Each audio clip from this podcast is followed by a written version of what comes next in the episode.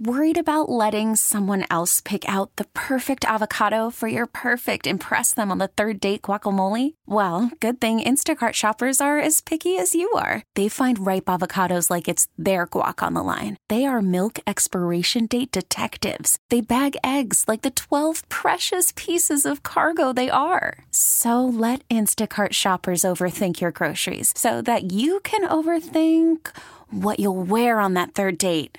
Download the Instacart app to get free delivery on your first three orders while supplies last. Minimum $10 per order, additional term supply. Hey, Rob Bradford here. I have set out on a mission with my good friends at FanDuel to prove what I have known for some time baseball isn't boring. Now I have a daily podcast to prove it with some of the most notable people in the baseball world screaming baseball isn't boring from the mountaintops or at least agreeing to come on our show. Players, managers, GMs, and yes, even the commissioner of baseball, Rob Manfred. It has been a constant wave of baseball's most powerful voices. So join the revolution, subscribe, and soak in Baseball Isn't Boring. Listen on your Audacy app or wherever you get your podcast. You'll be glad you did. Welcome to Ask the Experts, North Texas, here on News Radio 1080 KRLD. I'm David Rancken with Kristin Diaz. There is a surprising statistic that has come out. Are more parents becoming school teachers of their own kids? On today's Ask the Expert, we are joined by Stephen Howsley. He is from the Texas Homeschool Coalition and he's in the KRLD Zoom room. Stephen, thank you so much for the time today. No problem. Thanks for having me. A very stark statistic showing homeschool, public school withdrawals are up 40% for parents to homeschool. How is that possible? I think it's I, I, was I was actually on a another interview this morning, a radio interview, and I was just saying I think ultimately that one of the best ways to describe it is it's just a perfect storm for homeschooling right now. You have what we're just coming out of the pandemic, which was kind of two years of really unprecedented things happening that uh, early on closed all the public school doors. And we joke that overnight everybody became homeschoolers. And then uh, you have just kind of all of this, uh, I would say, unrest at the public school board level right now going on, uh, just where parents are very frustrated and school boards are trying to do their best to make sure that they're providing quality education at their at their public schools within their district. And then uh, you know you just have you just kind of have all these things happening at once that are really driving people to do this i think. There are a, a lot of people that tend to underestimate what teachers actually do in their schools and how they're able to teach kids. Not everyone can be a teacher though yeah and I, I, I totally i totally get that and and I, I tell people all the time you know even if it's not for everybody i think anybody can homeschool and the reason i say that is just the well with with homeschooling having become legal back in 1994 here in texas and it it really started to grow in popularity back in the even 70s and 80s looking now at the resources that are available it is it is just incredible how much is available to families and the cool thing about Texas as well is what we've seen is a lot of parents have, you know, especially parents who are business owners or work full time, you know, the nine to five or the, uh, you know, the, the eight to six, maybe can't stay home to homeschool their kids. Uh, a lot of them are tapping, you know, grandma and grandpa on the shoulder to actually do the homeschooling, and Texas state law totally allows for that. So uh, yeah, I, I, understand what you're saying, and it's certainly not for everybody, but I do think that anybody can do it. What about remote workers that are working from home? Are they able to double dip, do their jobs, and teach their kids? I think a lot of times, yes. Uh, you know, you're going to always have those challenging times where you have to step out for uh, a meeting or a call. And of course, the longer those meetings are, the harder it could become. But what we see with a lot of homeschool students is they become very self sufficient when it comes to learning. And once the parent is able to give directions, and of course, the parent has to grade the papers or grade the tests.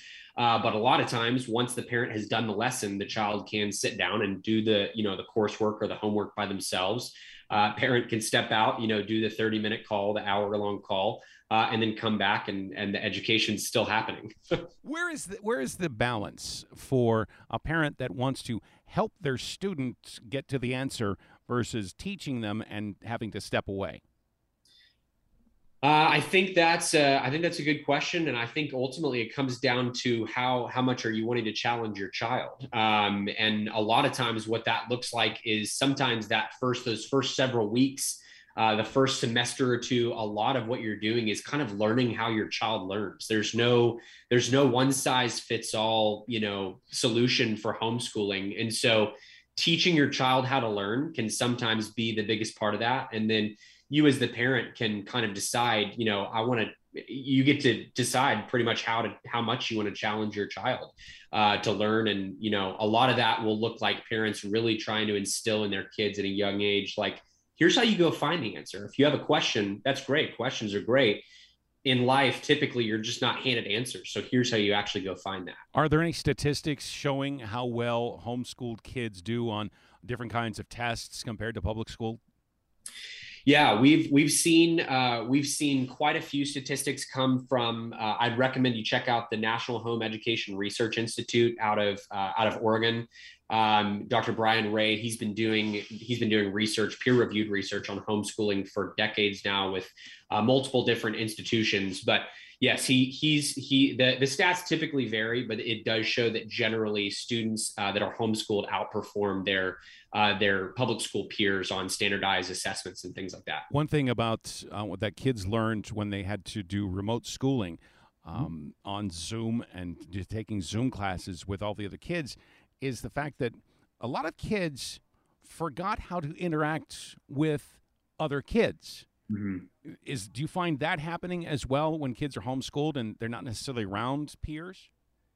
That's a good question. I, have talked to, uh, you know, anytime I, I, feel like one of the last questions that most reporters ask me when I talk to them is like, do you have any other advice, you know, for especially new homeschool parents? And I'm always like, yeah, and tell them, tell them not to do it alone. Like find a community to do this homeschool. Uh, some people call it an experiment. Some people call it a way of life. Uh, find some other homeschoolers to do that with. There's just lots of co-ops and uh, one day academies where you can link up with uh, other with other educators home educators that are doing the same thing. Uh, and there's lots of ways to do it without feeling isolated. So um, i think there's ways to avoid it but i think certainly just like a lot of people within the pandemic especially uh, it's very hard to do school alone. And um, yeah I, I believe that. If you're homeschooling your child and you decide to get bring in other students and have other parents be involved in this how do you know the education that a child is getting from another parent is going to be as good as the, the education you could provide your child? That's a good question. I think you just have to vet everything, just like just like any other education, uh, and and it's it's a little different with homeschooling because typically, you know, as a parent of a public school child, you're kind of relying on administration to hire good quality teachers and and find good curriculum that's teaching, uh, you know, valuable knowledge and skills. Uh, but you don't really have that in a homeschool environment. So you really have to just vet everything. And so for those types of scenarios, you know, I would I would always be looking to that other parent's uh, credentials. You know, if if you're going to them for chemistry, do they have a chemistry degree? Do they have a background in chemistry as an engineer or something like that?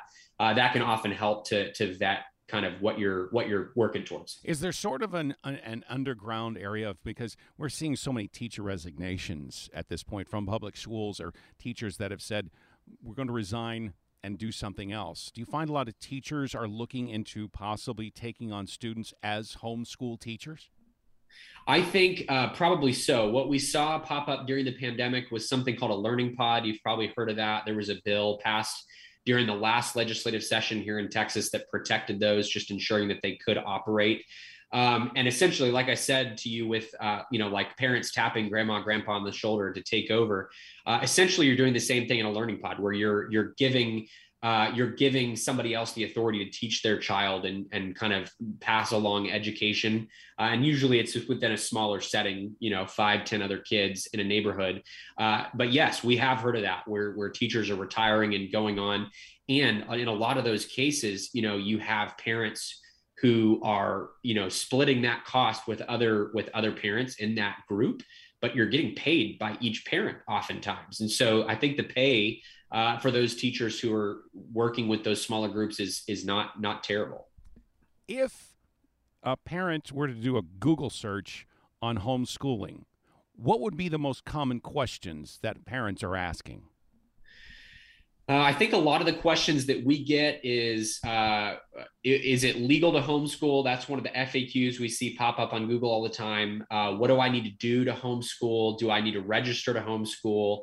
Um, you know, do I have to have a teaching degree to to homeschool? And and usually we're able to to talk through those parents. Our goal is just to be a resource for families. Whether you've been homeschooling for 30 minutes, you just re- withdrew your your parent your child from from public school, or you've been homeschooling for 30 years as a veteran. We just want to make sure that we are there as a resource and that we can kind of be the first that you contact uh, once you make that decision for your family. What about homeschooled students? Uh, do they have to deal with TAKS tests and all of the other standardized testing as well? They don't. There's no testing requirement in Texas for homeschoolers. A lot of parents, though, like to uh, ensure that they're doing a good job. Uh, that's always a, a great thing uh, for each individual parent to decide. But if for those parents who do decide that testing is the right way to kind of keep themselves accountable or check and see how their child is doing compared to you know another pool of students a lot of times they'll do like a nationally norm standardized assessment uh, where they can compare their child to a national pool of students just to see how they're doing. Do parents ask you questions about extracurricular activities and if a student can be involved in a school extracurricular activity but not be in the school? They do. Uh, so, with homeschooling having become legal back in the 90s, we saw lots and lots of homeschool leagues and homeschool clubs pop up. You have organizations like NCFCA, which is a, a national speech and debate program. Uh, all of these programs just come out of almost nowhere when when homeschooling became uh, more and more mainstream. Uh, but the problem has almost always been cost. So for your lower income families, that is just a big hurdle for them. Uh, so we worked on a bill. We've been working on a bill for 20 plus years now, and we just passed it actually in Texas. Where uh, if a school district opts in, uh, they can allow homeschoolers to participate in extracurriculars at their local ISD.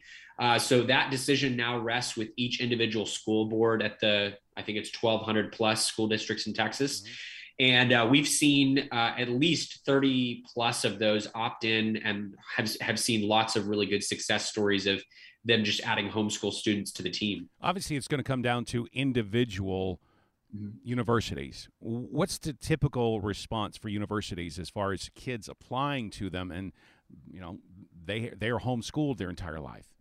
Great question. So we've we've worked a lot on homeschool uh, admissions policies, or I should say, homeschool graduate admissions policies here in the state of Texas. One of the first bills that I helped pass was a bill that ensured that that homeschoolers could get access to that, that those public school uh, admissions um, and actually apply for college and university here in Texas. Um, but generally, what we're seeing, and I would actually group in the U.S. military with this as well, we're seeing them actively recruit homeschoolers. They, like I mentioned to you, with with the fact that they typically score higher on standardized assessments. Um, they're just really good students. They're really high caliber students, um, and so we're seeing, you know, those institutions of higher education in the military actually try to go out and find those those homeschool graduates and bring them into their programs. Stephen Howsley's public policy from the Texas Homeschool Coalition. Stephen, thank you so much for the time. Thank you. Thanks for having me on.